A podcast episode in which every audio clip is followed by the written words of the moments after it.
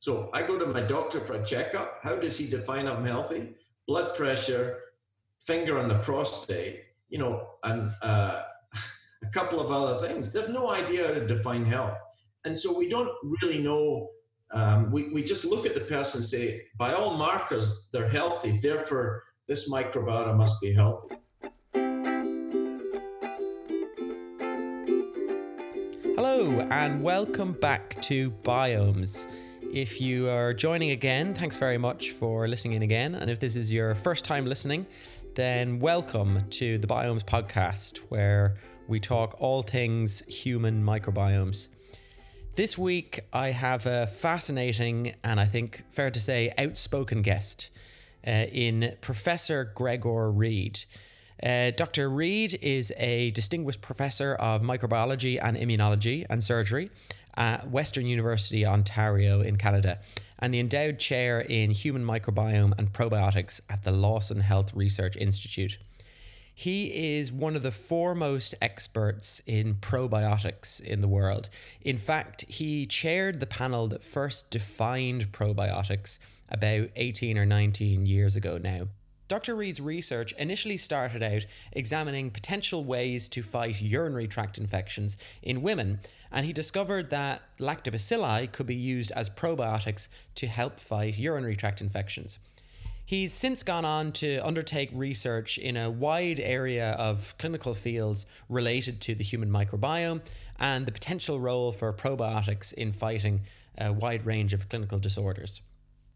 I had a wide ranging discussion with Dr. Reid, which touched on everything from UTIs to preterm birth to the controversies of probiotics and even how probiotics may help bees.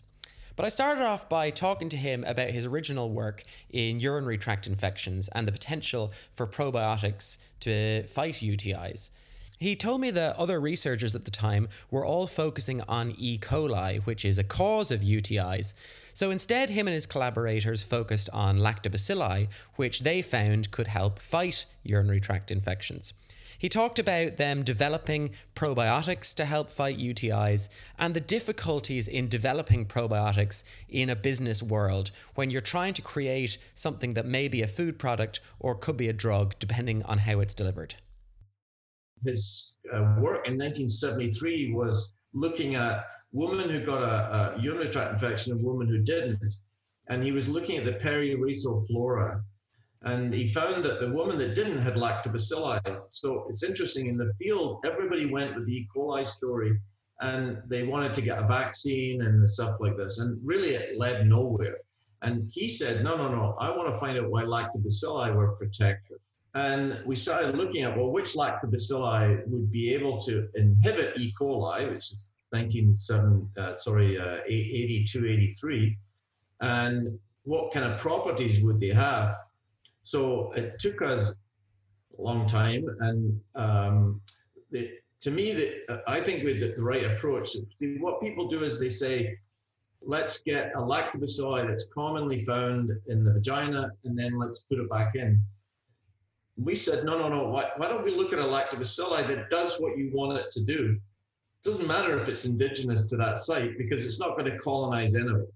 And so it turned out there was a rhamnosus strain and a, eventually it was a fermentum. And it was interesting because the, the classification moved from acidophilus fermentum to reuteri. And now, of course, it's changing again. But um, we, we eventually found two strains that inhibited either the gram negatives or the gram positives. And we put them together and said, well, how would you administer this? And so the obvious one is intravaginally. And we did some studies, small studies intravaginally.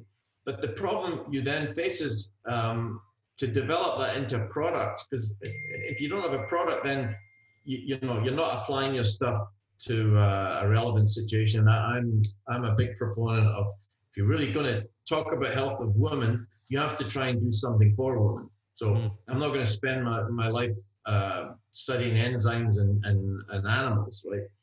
And so the problem was you you uh, then had to develop it as a drug because it's uh, intravaginal, and of course the expense and the time is unbelievable. And we had some real sharks that came after us. I mean, this guy, he came in and he says, well, uh, let's put this on the NASDAQ Junior. Um, we'll get you a million bucks up front just in your back pocket. We'll make tons of money. And, and we looked at him and we said, wait a minute, we don't know if this works.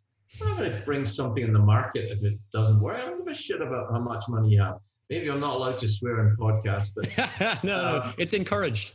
yeah. So so we said no, no, no, no. We've got to prove that there's something to this, and and so which taught me a, a number of lessons. One, you know, there are people that are money oriented, and I've seen a lot of these microbiome spin-off companies, and you can tell there's a carrot there of you know you're going to make lots of money, but unless you have something that you really believe in that, that can work, I don't think you should pursue that. Mm. But at the same time, if you're doing research, and um, I, I, did an MBA because I wanted to find out more about business.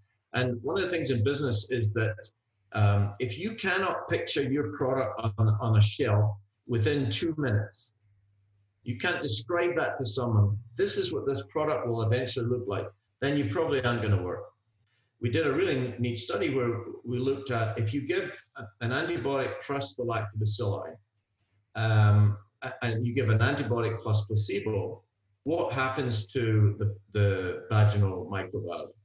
Well, it turns out that you um, you really don't change it much with antibiotics. Uh, I mean, I don't think metronidazole is by chance the therapy for bacterial vaginosis. If you were really going to attack that condition, you wouldn't probably use that. You'd use a different one. But anyway, that's what they have and it doesn't change very much. And no wonder you then get recurrences. But if you give lactobacilli, boom, back came the indigenous microbes, not the ones that you put in, which I don't know the mechanism of that. I don't know what's happened. I can't explain it, but it's uh, very interesting because at the end of the day, a probiotic should help resolve a problem, but allow the host to get back to normal. Right. And, so, what, what is the state then, right now, then, of probiotics for uh, urinary tract infections in the clinical practice? You know, is is it used as routine or? No, it's not, and, and part of that is because the, the, it's almost a psychological thing. If you have a physician who is um, he's basically been taught to cut or give out drugs. That's pretty crude, but that's you're either in the medical side or the surgical field. And if you've never had a lecture or lectures on microbiome or probiotics, how can you expect them to think other than we I give out drugs? And so there's this sort of psychic, I think, in a way, that says it has to be a drug. And of course, there's no probiotic that's been de- developed as a drug because of that huge expense and because the people that are in probiotics tend to be in the food business and the supplement business. And so your profits are nowhere near what happens if you're in the drug business. And so someone in urology would only, and I think there are urologists that do this, will say you can try a probiotic, but they can't prescribe it because it's not a drug. Mm. And, and so therefore also there's not the huge amounts of studies, big, big trials, because there's just no money to do it. The only way you can do it is by studies. Uh, and if it doesn't work, you know what? We put our hand up and say, this doesn't work. And it's a bit like cranberry juice the cranberry juice data is, is very weak, and yet you'll get people saying drink cranberry juice to treat UTI. Yeah. There's no way you should treat UTI with cranberry juice. So you, have to, spoken a lot about kind of the lactobacillus strains and kind of deciding between those, but a lot of the interesting vaginal microbiome data shows that there are uh, differences between there be racial differences in the vaginal microbiome and geographical differences as well. And there's interesting studies, say, from sub-Saharan Africa, that a lot of healthy women seem to have a, a vaginal microbiome that wasn't dominant in some of these lactobacillus strains. So, how, well, so how does let, that work? yeah, um, I don't buy this thing about racial differences. I think that's been. Uh, it's almost like categorizing women because of the race, and I don't buy that. I mean, a woman has a baby anywhere in the world, so it's a baby, right? The process of reproduction is the same. Why would the vaginal microbiome be completely different in someone in another continent? So there are differences. I don't think it's anything to do with race. There are differences. It may be because of social practice, of hygiene, of, of different aspects that a, a, a culture might do more than someone else. But I hate that term because then it's pointing the finger and saying, you're black, therefore you have more chance of a bacterial vaginosis. That's nonsense. Mm. Now, you're right, there are a portion, I don't know what it is, maybe it's 10, 20% of women that seem to have a healthy microbiome that's not lactobacilli. Well, I mean, there's two two thoughts to that. One is, okay, they have they seem to be healthy. How do you define health? So I go to my doctor for a checkup. How does he define I'm healthy? Blood pressure, finger on the prostate, you know, and uh, a couple of other things. They have no idea how to define health. And so we don't really know.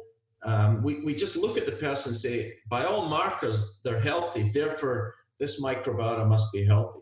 Maybe it is. So if it is, then that's great. Maybe there are other species that we should be looking at in that population that will help those women get back to normal when they get in trouble.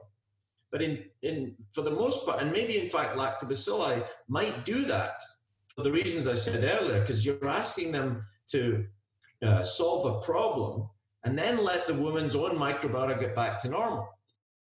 One of the more tantalizing links in this field is the potential association between the maternal vaginal microbiome and preterm birth. Preterm birth is a leading cause of complications for mother and newborn baby, and trends show it's actually increasing throughout the world over the last 20 years or so for reasons that are kind of unknown. Some recent evidence suggests that the mother's vaginal microbiome may be able to predict whether she gives birth to a preterm baby or not. A mother's vaginal microbiome may impact a baby after birth as well by seeding the baby's gut microbiome with its first bacterial species. And this has led to an interesting practice known as vaginal seeding, whereby a baby who's born by C section, who isn't exposed to the natural microbes through a normal delivery, is instead swabbed with a swab from the mother's birth canal. I spoke to Dr. Reid about this controversial practice and where the evidence lies in this. And I also asked him what the potential was for probiotics to help prevent preterm birth. I think if you're going to use a probiotic in to prevent preterm labor, I think it is potentially feasible if the bacterial vaginosis is the cause of it. We're not sure there's associations, but um, but you have to give it for a long time. I really think that. I, I, mean, you see some people that give it from week 20 to 28, or, you know, why, why wouldn't you just continue all the way through? These are not uh, therapies that are dangerous to the baby. Um, and, you know, the evidence is a healthy woman has got a dominant lactobacilli. Therefore, there's something that is good about that. So, can we, using a probiotic, get her own lactobacilli back.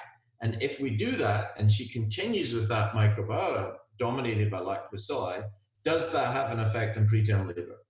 I think it would, but again, we haven't got that study to say absolutely we've proved it. So would you be in favor then of kind of universally women who are pregnant, you know, should should should be taking a probiotic then to kind of reduce this incidence of preterm birth or some of these infections that might be related to adverse birth outcomes? So the, the, uh, both both answers will get me slaughtered. so the, the, answer yes. You don't, you don't well, answer it then. yeah. So no, the, the answer yes. You'll say, well, you're in bed with probiotic companies, and you know you'll just say yes to everything for probiotics. And the answer no is, well, see, it shows you probiotics are garbage. Um, so, I mean, I think there are, um, there's a case to be made for lactobacilli having an impact in the vaginal health. Now, maybe fermented foods, maybe people that take fermented foods that are dominant with lactobacilli, in fact, maybe that's just as good. We don't know that. But if you have a pro, and so therefore, if you're a healthy woman, why not take fermented foods and, and a, a probiotic lactobacilli during the pregnancy. These are these are uh, beneficial things for you. Thing is, then what someone will ask? Is it kombucha? Is it sauerkraut? Is it what do you want me to take? I mean, I and I don't have the answer because there's no research on this. But philosophically, if you are taking more lactobacilli, you would imagine that that would be a healthy benefit for that pregnancy. Well, what one of the kind of further developments in this field is what you touched on earlier on is uh, the vaginal whole field of vaginal seeding, whereby a woman who gives birth to a child via C-section, um, that child will go on to have a, a, different microbiome compared to a child who's born um, through a standard vaginal delivery. Uh, we don't know what the implications are in terms of a clinical outcome for these children in the long term, but there is evidence that at least their microbiome is different in the first couple of years of life.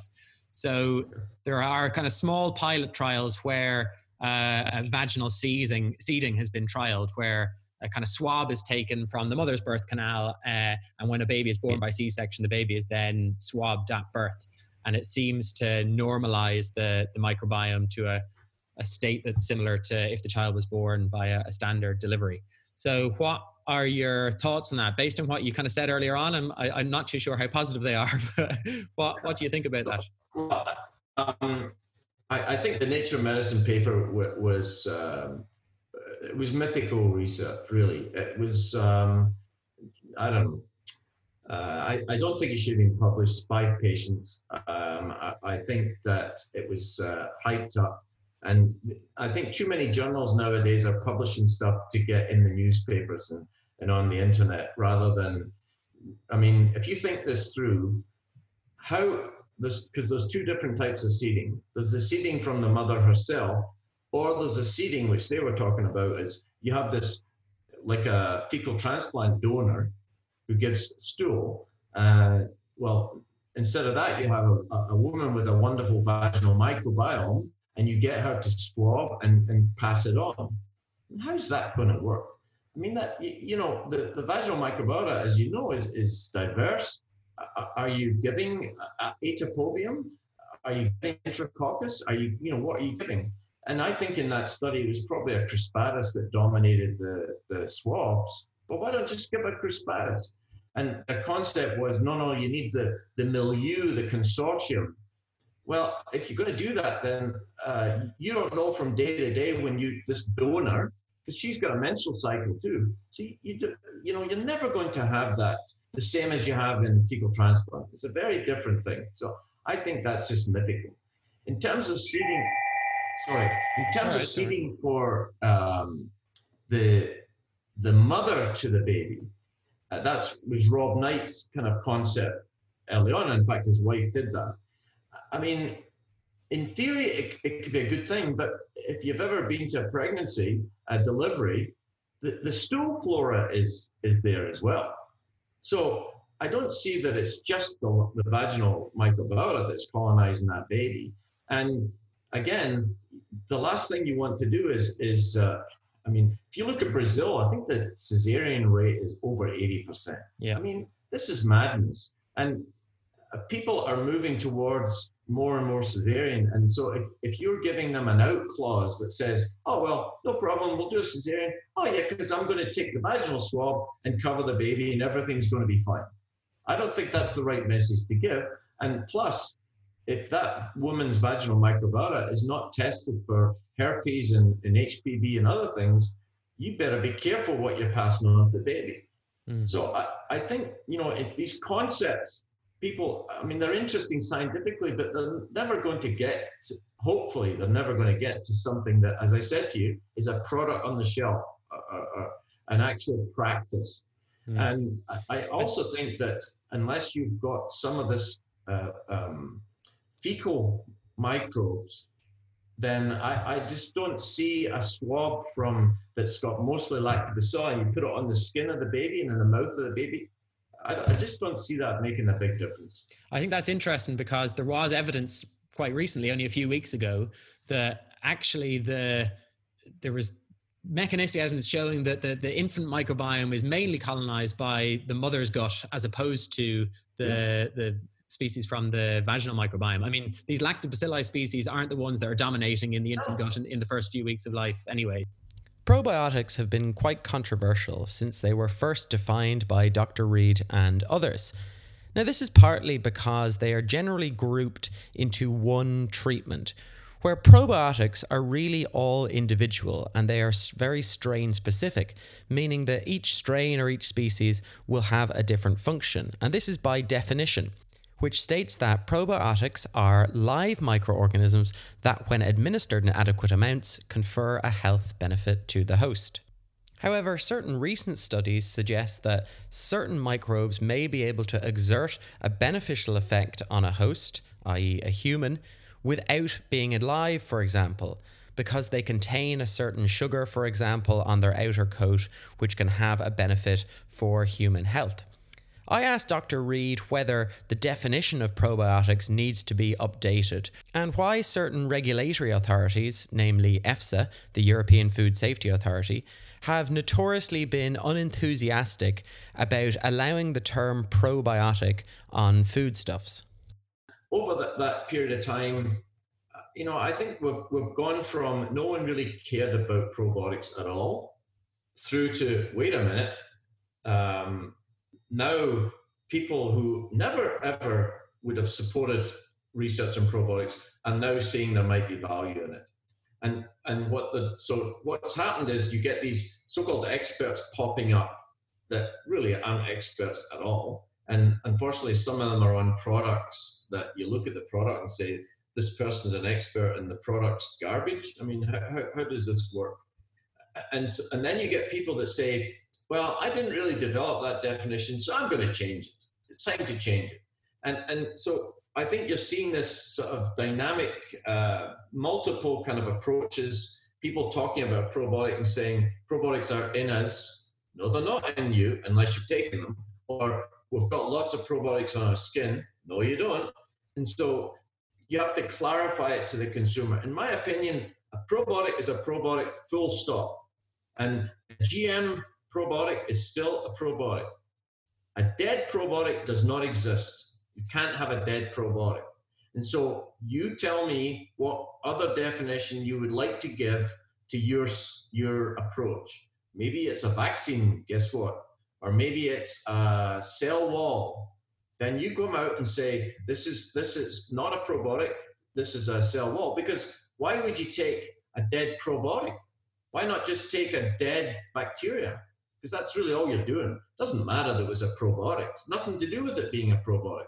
It's a dead organism, and you're working on the cell wall. So def- define it like we did probiotics. We have defined ours. Lots of things fit into it. Lots of things don't.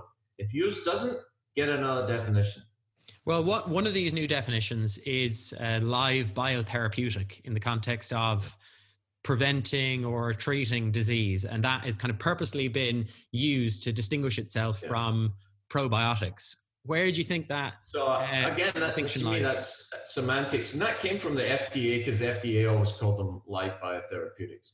And uh, I mean, I don't know why the FDA uh, has not taken up the definition of probiotics.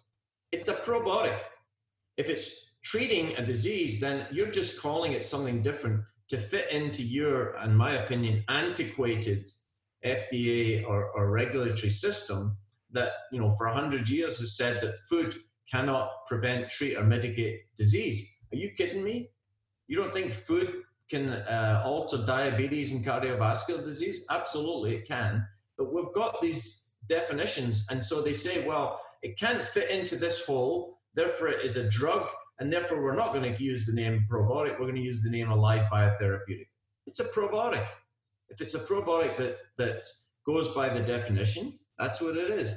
And so it's really kind of the working around the system rather than changing the system. Mm. And and uh, it's primarily come from the FDA, unfortunately. And I don't know why they would uh, call it a live biotherapeutic, but hey, they have. I mean, life uh, biotherapeutic could be uh, a pathogen. Well, that's not a probiotic. Yeah. Well, the, the, not, it's not only the FDA because EFSA, the European Food Safety Authority, also seem to, um, let's say, have issues with with the word probiotic, and they've clamped down on that, uh, on on people using that. So it's no longer seen on every yogurt or water or whatever other food, um, because they claim that the, that most of these uses of probiotics don't have the clinical evidence behind them to support the fact that they confer a health benefit, and there's not enough clinical studies behind them. What are your thoughts on that uh, about using the term probiotic in foodstuffs? Well, I, I, think EFSA's a sham. I mean, uh, it, I mean, it, it's um, it was formed by politicians. The panels that have been out of it hardly any expertise in probiotics at all. Um, they in my opinion, we should have done what the AIDS activists did. We should have demonstrated outside the houses of the people in that committee.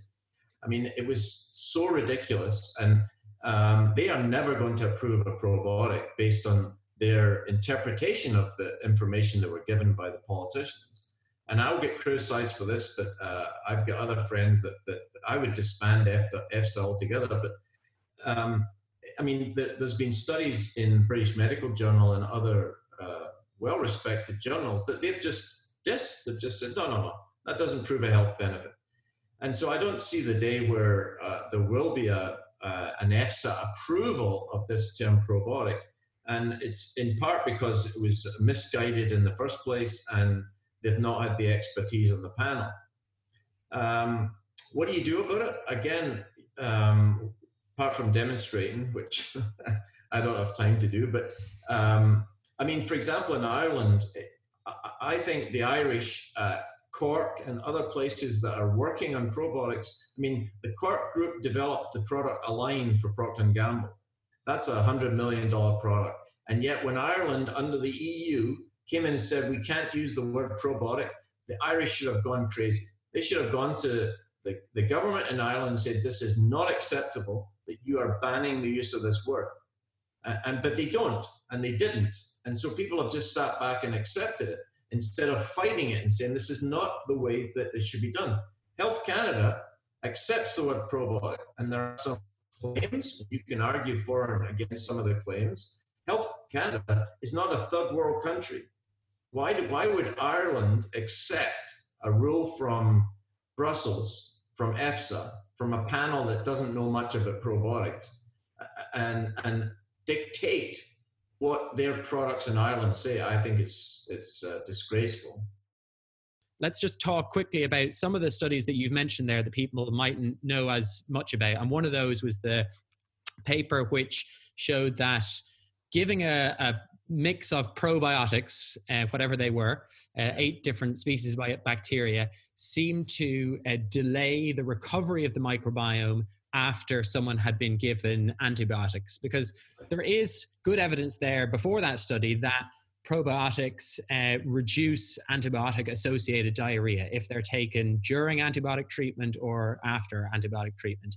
Yet this uh, study seemed to contradict that in a way where it showed that the microbiome doesn't necessarily recover, but they didn't show clinical outcomes in in these people. So what? I mean, what your response to that? Well, I mean, I'm sure that the authors uh, were well intentioned and they did lots of good science. But what's the bottom line here? They took healthy people, they gave them massive doses of antibiotics, they flushed them out with, uh, um, you know, uh, sodium picosulfate so that they could take samples, right? And so you, you don't have a realistic situation here at all. And then you have eight people that you give a probiotic. Now let's look at the probiotic. This is a probiotic that was tested in a clinical study in, in IBS and didn't work. So is it really a probiotic? It has a bunch of lactobacilli in it. Well, I, I question if it is a probiotic, but if it is, why would you pick this one? So anyway, and you give it to, after sort of destroying the gut microbiota uh, and, and flushing them out.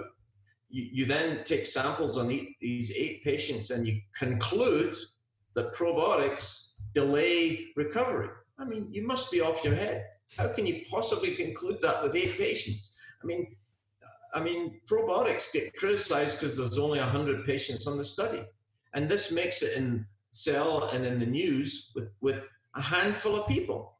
I mean, it, it's, um, it's, it's back to this concept that if you have a high profile journal and a big controversial, you know, newsy, newsy story, then, and you slam the whole field, I mean, you couldn't write this. You couldn't write this. It's, uh, it's, um, it's crazy. Yeah, I think that the, the issue, a lot of it, uh, a lot of this is stemming from is that there is yet to be this kind of mechanic, mechanistic evidence of of how certain probiotics work, and yeah. there's also not enough, as you say, large clinical trials because they're not being funded of probiotics. So when there are studies that are trying to sit at those crossroads and, and do both yeah. at the same time, sometimes they fall down at the wayside on. on oh, I mean, it's very difficult to uh, to prove mechanisms in, in probiotics. And you're dealing with the gut, and unfortunately, they had to flush out the gut to take samples. Ideally, you would have a pill that would come in real time and take a sample, and then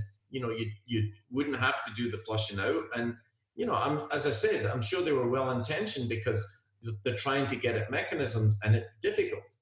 But don't make these uh, conclusions that try and destroy a field. And to be honest, the clinical evidence, and afterwards, Hannah uh, Sayuska brought out a, a meta-analysis, including that uh, study with it's not the the Cell paper, but a New England Journal of Medicine paper, saying that maybe the GG didn't work in the the kids who had diarrhea in the study that was done uh, by Freedman and others.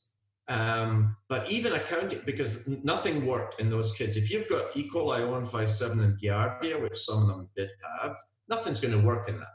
But even accounting for that, if you still look at the meta-analysis, these lactobacilli GG are still useful in diarrhea. So what, what I think you need to do is look at the, the, all the evidence rather than these sensationalistic studies. Now, the New England Journal of Medicine studies were done very well. You can't criticize them. They got uh, published there. But look at the patients that they had. These are kids in emergency who are very sick. Why would a probiotic work? Really? Mm. And it didn't work. And they even said themselves the, that drugs don't work in these kids. So nothing works. Why would a probiotic work? And so I'm the first one to say, you know what? In that situation, it didn't work. No, there's no surprise there. And if you have a kid in that situation, don't expect the probiotic to work. Mm. You know, and so it's not. I think people might look at me and say, "Oh, whatever." You know, he's just so pro pro uh, probiotics and and um, he's blinded to it. I'm not blinded at all. Despite the controversies around the probiotics field as a whole, there still is some very good clinical evidence that certain species of beneficial microbes can help fight and prevent certain disorders, such as antibiotic associated diarrhea and traveler's diarrhea. Furthermore, certain conditions such as necrotizing enterocolitis, a really bad inflammatory condition of the intestines which usually occurs in preterm babies, has shown to be benefited by certain types of probiotics. I asked Dr. Reid what other clinical conditions have really good scientific evidence behind them to show that they may benefit from probiotic treatment. Yeah, I mean, um, it's a very good question that probably a lot of clinicians would like to ask me. And all I can say is you have to go to the literature and find the evidence for different strains, and you decide whether that's strong enough or not. And in some people's mind, it never will be. In EFSA, it never will be, unless you do a massive study. And the study in India on sepsis was over 4,000 patients, and that's still not enough for some people. So I, I don't think it's my position to persuade people because the data has to persuade them. And, and therefore, you have to almost look even on an individual basis. And, and of course, that doesn't meet the standard of evidence because they want it to be a thousand people. But there are cases where it has for sure had an effect in preventing UTI or bacterial vaginosis. But the, the majority of the literature is on things like IBS, it's on um, necrotizing enterocolitis, it's, it's on um, prevention of antibiotic associated diarrhea because there's been the most studies. So, um, i mean, we've suggested, for example, that we just published a paper suggesting it, might play a role in, in reducing the severity of COVID 19. I have no data on that. But what I look at is why are patients dying? And is it because of sepsis, because the gut barrier function is so inflamed that the, the pathogens are getting into bloodstream and they're caused by sepsis? If that is the case in some patients, then a, a probiotic that has an improvement in gut barrier function might work. And therefore, we should try it. And my, I mean, my biggest plea is not that probiotics are the be and end all, they're not. But I would like to see more people try it in a well thought out manner. And when it doesn't work, tell us why it doesn't work, and then then you'll know where it does work. And I mean, the, the, the necrotized enterocolitis, I'll give you my own experience. My, my wife had twins in 1992, and we, they were early. We were in, in the neonatal intensive care unit. And another baby in that unit developed neck. And I remember it this day, they pulled a curtain around this baby and um, tried to save its life, and they didn't. And I thought of this, this unit. This is a box. And which bacteria, beneficial bacteria, enter this box? None. This is a multi drug resistant box. And so, unless you introduce a beneficial microbe, how are you possibly thinking that the, the, um, these babies are going to do as well as they might? And so, for then, for a long time, I tried to make the case for probiotics in uh, prevention of neck. Now, uh, we even had a debate on YouTube, which I always joke about is something like 395 views. So it went viral. My mum watched it all 395 times. yeah. um, the thing that eventually made them change their mind was a study that happened in Montreal. And it, it was because now we have a probiotic in Canada that we can get access to. There's a study supporting it. Let's try it. So they introduced it. And for the life of me, I don't know why they haven't written the, the, the study up, written the, what happened. Their incidence of neck was about 3%. It's now down to almost undetectable. Right. Now, that's hundreds of babies' lives that have been saved. And if you're a premature, low birth weight baby, you get a probiotic standard treatment. Now, that took years and years of talking to people and persuading people. And so, my, my point is, unless you try it you're not going to know. And in some cases like this, the difference is huge. Yeah. And I think there's what I've been guilty of, even just asking you here, is is referring to probiotics kind of generically as probiotics. And and you're right that in each of these different clinical settings, there could be a different probiotic which has a different mechanistic function to to reduce, for example, you know, the in, inflammatory condition in in neck, for example. You see, um, you know, I've obviously been in this game a long time, but go back to we pick strains, whether they're the right strains or not. We pick strains because of properties that we felt they needed to have. And unfortunately, the majority of probiotics on the market, and um, and I really say majority, are just someone come along, well, we'll take a rhamnosus, we'll take fermentum, we'll take this, we'll stick it in, and off you go. To me, that's not good enough. And the only multi-strain probiotic, VSL#3, that um, has some effect on uh, inflammatory bowel disease, they, they didn't pick each individual strain, but they picked seven that they thought would work. So, I mean, ideally, I would have rather they picked the individual strains, looked at all the properties, but there's at least some thinking behind it. And you can go in the store today and find a 15 strain probiotic, and you'll see on the internet you have to take ours because it's 20 billion and it's got 25 strains. I don't care how many strains it has. What do the strains do? Hmm. And unless you know what they do, then it's not helping at all. And that's why we get a lot of cynicism and criticism, rightly so, from uh, scientists, clinicians, and, and others, because um, companies are not putting enough thought into the products that they're bringing on the market. Hmm. And and a majority of these probiotics are all, I mean, 99.5% of them are lactobacillus strains or bifidobacteria strains. I mean, obviously, a lot of that is because you know they have, I mean, their whole family has a might have uh, protective functions against whatever disease, but also because we know they're safe. They are less prone to acquiring antimicrobial resistance genes, for example.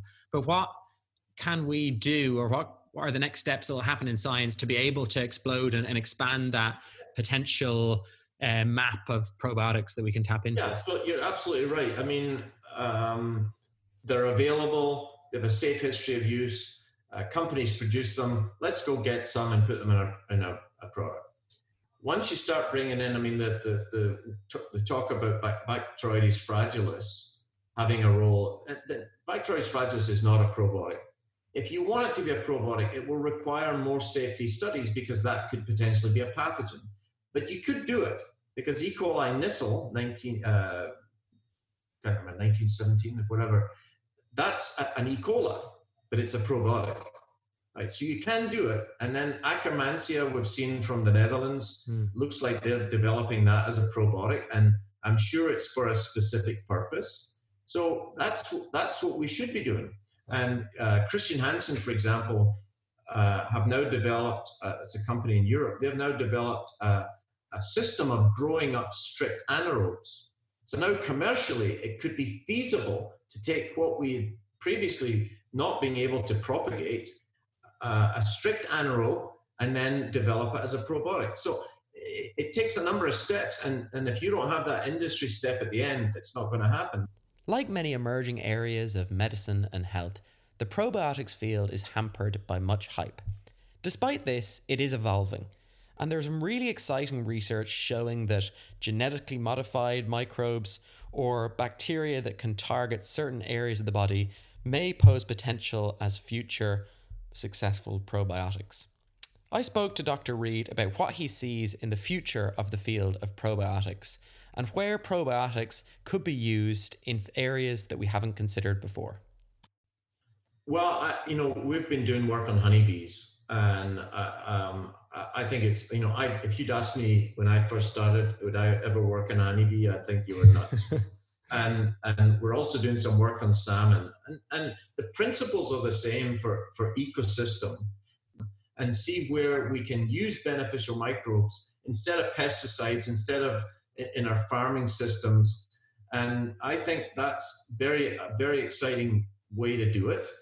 Um, in terms of diseases, supposing we had a 10% effect on COVID, that would be amazing.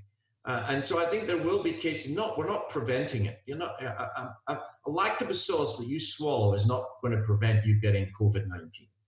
But if it showed that it prevented you going the, the cytokine storm and dying, there's a, there's a place for that.